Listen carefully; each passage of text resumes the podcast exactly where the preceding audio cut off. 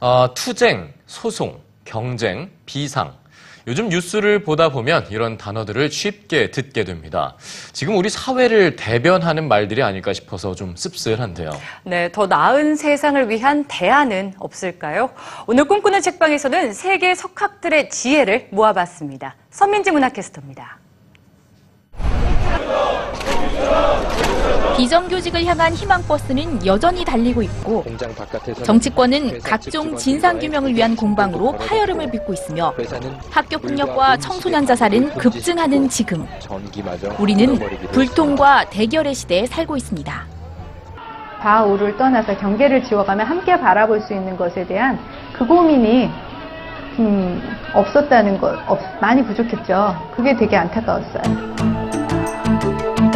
안희경 씨는 하나의 생각이 큰 파장을 일으킬 수 있다는 사실을 몸소 보여주고 있는 세계의 지성들을 만나 지금의 한국을 살아가는 우리들을 이야기하는데요. 사람이 빵만으로는 살 수 없다고 말하는 코넬 웨스트는 연대하는 한국의 노동자들을 용감한 민중이라고 평가하며 힘을 실어주지만 로버트 서먼은 분노와 증오로 뜨겁게 싸우기보다는 지성과 통찰력으로 대항하는 차가운 혁명이 필요하다고 조언합니다. 사회는 성적만으로 해결할 수 없는 문제들이 가득하다는 미아이 칙센트 미아이는 경쟁보다 중요한 행복을 이야기하며 우리 교육을 향해 일침을 가합니다. 이 일곱 석학들의 이야기 속에는 우리나라 국민들에 대한 깊은 신뢰가 담겨 있는데요. 바로 우리가 투쟁을 통해서 독재를 무너뜨린 역사를 지니고 있기 때문입니다. 하지만 이렇게 거래 혁명을 이뤄냈는데도 개인이 더 먹고 살기 힘들어진 이유는 무엇일까요? 세계적인 학자 리처드 세넷은 그 이유가 협력의 부재 때문이라고 말합니다. 너는 없고 나만 있는 이기주의. 협력은 없고 경쟁만 남은 사회에서 불평등은 심화되고 자신 외에 다른 사람에게는 관심이 없는 피로 사회를 만든다고 진단하는데요.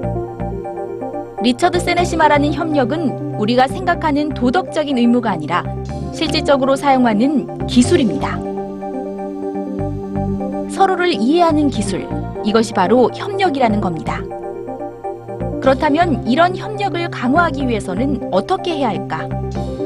사회가 살아나야 된다는 겁니다. 경제가 아니고 정치도 아니고 사회가 살아나야 되는데 사회는 사람들이 협력하는 자발적으로 돈 때문에 협력하는 게 아니라 서로 협력하고 같이 일하고 같이 놀 때 기쁨을 느끼는 그런 공간을 늘려야 된다는 거예요. 함께하는 것에 가치를 배우라고 입을 모으는 세계 지성들. 지금 우리 사회가 가장 귀 기울여야 하지 않을까요? 꿈꾸는 책방 선민지입니다.